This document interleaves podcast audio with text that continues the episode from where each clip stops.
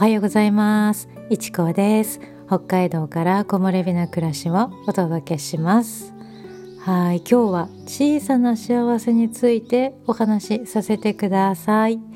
幸せのね形っていうのは人それぞれですよね、まあ、ですから自分の幸せあなたの幸せを見つけることができればより素敵な人生となります。今回は幸せになりたいって感じたりあとはね最近いいことがないいつもいいことが全然ないっていう風にね感じてる人に向けての内容となります。小さな幸せは自分のね身の回りにあることがほとんどです。感じ方には本当に個人差があると思いますしまあそうですよね。小さな幸せっていうのは本当に日常のあちこちに散りばめられているんですね。まあ溢れてます。たくさんあるんですよね。そこに気づくか気づかないか、まあ、そういうことになるんですけど、大きくガツンとくるね、こう大きな幸せばかりまあ、それだけが幸せではないのです幸せになりたいなとか人生を豊かにしたいなっていうふうにお考えでしたらこの幸せの大きさサイズにこだわる必要はないですしむしろね小さな幸せをかみしめる感じる小さな幸せをね感じる暮らしの方がこう豊かに感じるその瞬間が本当に長く続くそういうふうに感じてます。日々の生活の中で幸せを感じることなんかないぞないよってね、まあ、そういった方も多いかもしれないですね。あなたの幸せって何ですか？幸せって聞いて何をイメージするでしょうか？素晴らしい成績を残すとか仕事が成功するとかあとは家を手に入れるねマイホームをね手に入れるとかあとは大金が急に入ってくるとか素敵なパートナーと出会う、ま、他にもねいろいろあるかもしれないですけど、まあ、こういうね幸せはすごい幸せっていう感じでまあ、あの小さな幸せは幸せなんですけどすごく幸せっていうねこの大きいタイプの幸せかと思うんですけどこれってね日々、まあ、毎日感じることっていうのはなかなか難しいんじゃないかなっていうふうに感じてます。日々努力をして、まあ、時には運も味方にして、まあ、そういうふうにして得る幸せっていうのがこの大きな幸せなのかなってちょっと思ったりします。これってね人生のイベントっていうふうにも言えるんじゃないかなって思いますね。その瞬間っていうのねこのイベントである大きな幸せみたいなねこうガツンとくるような幸せその瞬間はすっごく幸せだなとか、うん、なんか本当に満たされた気分になったり、まあ、するでしょう、うん、何より努力の結果であればあるほど満たされますよね。まあそうですよね。すごく頑張ったからこう得ることができた。こう幸せであって何か大きなものを得ることができたらすごく幸せです。努力して得たものはやっぱりこうしっかりと幸せを感じて本当に欲しいんですね。もう本当に自分で掴んだものですからそこはしっかり本当にかみしめてほしいなって思います素晴らしいことだと思いますですけどあのですけどというかね時間がね経ってくるとその満たされた気持ちっていうのはね少しずつ収まってきますよね。収まってきて何かもっといいことないかなみたいなそんな風に思ったりもするんですよね。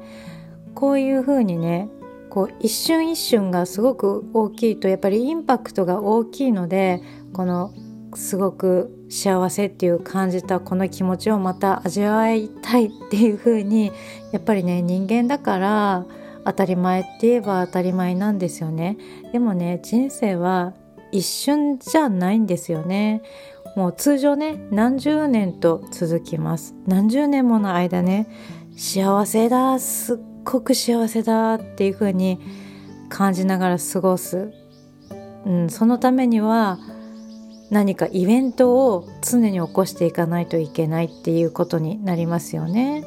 なかなか難しいと思います。いつも頑張って努力してそして経験を積んで毎回ねその幸せ絶対に得ることができるっていう約束もないじゃないですか。その努力をすることで幸せを得ることができるっていうだったらまたちょっと違うかもしれないですけど何かこう素晴らしい結果を絶対に得るっていうねその確証っていうものはないですよね。時にはこんなにやったのにっていうふうに残念な結果になることもあるってそういうふうに思うんですね。だからまあそういうふうになるとちょっとねなんか不満が出てきたりもすると思うんですよ。でもこれは一瞬の幸せを得るために日々努力をしてる、うん、だから絶対悪いことではないんですよねですけどあの大きな幸せはもちろんそれはそれで大切ですけど小さな幸せっていうのは自分が決めることなんですよね。まあ大きな幸せっていうかその、まあ、サイズにはちょっとこだわりこだわる必要はないと思うんだけど小さな幸せは特に本当に自分の心次第なんですよ。いつもの暮らしから見つけることができるんですよね。何かこう努力をしなくても見つけることってできます。小さな幸せこれってね何ですかっていう話ですよね。これは何気なく感じる幸せのことを言います。まあそんなのね幸せなんて言えないよってねそういうふうに感じる方もいることは事実なんですけど幸せって本当に小さな積み重ねでもあるんですよね。日々本当にねこの一瞬一瞬うんこの一瞬を幸せに感じながらちょっとでもね幸せっていう風になんか幸せだなみたいなねそういう風に過ごすことができたらそれってすごい幸せなことだと思いませんか？何気ない幸せこれは自分の心が感じるものなんですよね誰かがどう感じるとか目に見える明らかな幸せとかそういうことじゃなくってうん、なんか今日は天気が良くて気持ちいいなとか本当にそういうことです。まあ、そういうところをどう感じるかで全てが良くも悪くもなるっていうねまあそういうことなんですよね。物事の捉え方、まあ、それが全てっていうふうにね、まあ、あの言えると思います。心にね余裕がなければよく捉えない捉えることができないっていうふうになりがちですし逆にね心が心にね余裕があったり心が整っていれば何事もよく捉えやすくなるっていうのがあるので本当に気持ち次第だし心次第っていうふうにも思います。あと性格もありますけどね、うん、ですから物事にできるだけ目を向ける。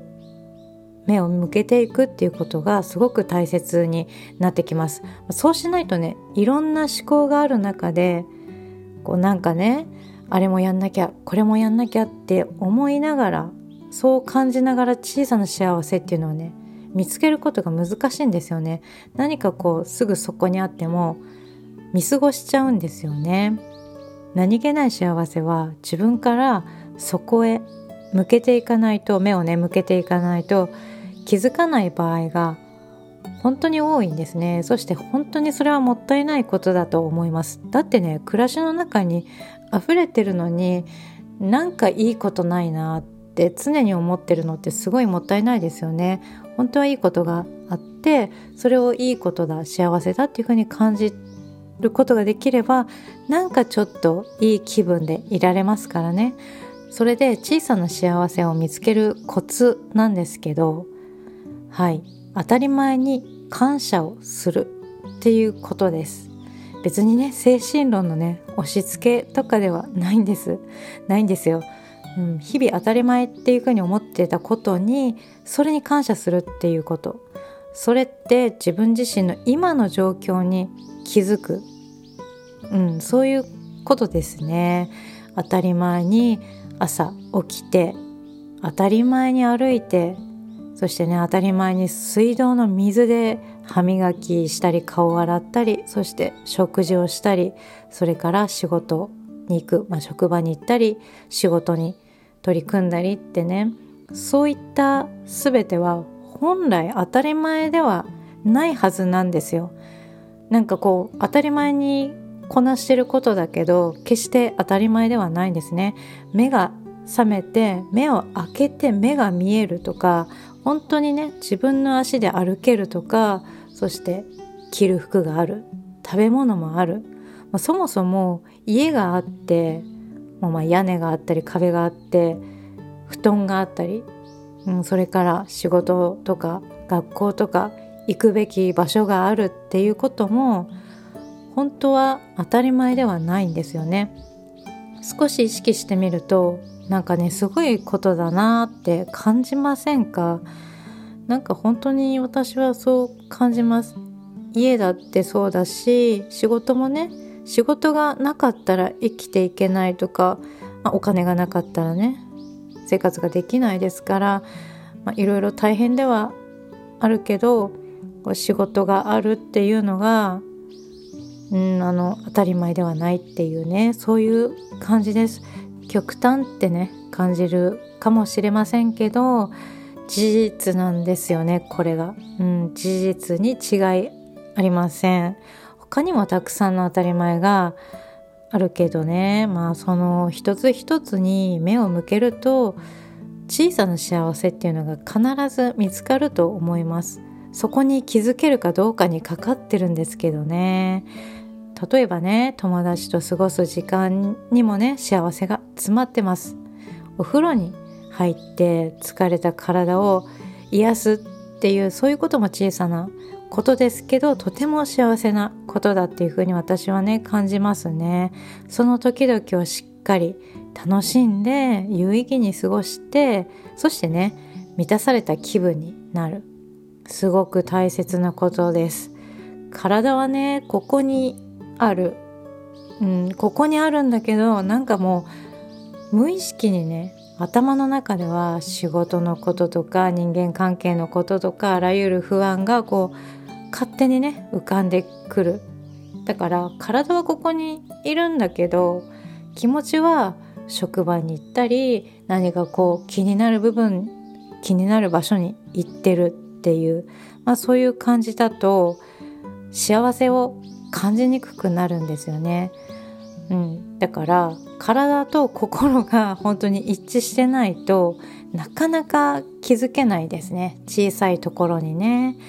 うん、だからその一瞬をその時々のねその時間を大切に、うん、そういう風に過ごすとすごく幸せ小さな幸せっていうのを見つけることができるんじゃないかなと思います。日常にちょっといいことみたいなねそういうのがねたくさんあるんだなってねどんどん気づけるようになっていくと思います。ということで今日は幸せについてお話ししていきました。考え方を変えるだけでいつもの日常が幸せあふれる毎日になってとてもね暮らしが充実するんじゃないかと思います。ちょっとウキウキとかワクワクみたいなねその積み重ねが本当の幸せかもしれないですね。心に余裕があるとそれだけで捉え方が変わります。小さな幸せや小さな喜びねそういうのを見つけて心豊かに生きるのがとても素敵だなっていうふうに思います是非小さな幸せをないがしろにせず見つけてみてくださいはいということで今日も最後まで聞いてくれてどうもありがとうございます。いちこでした。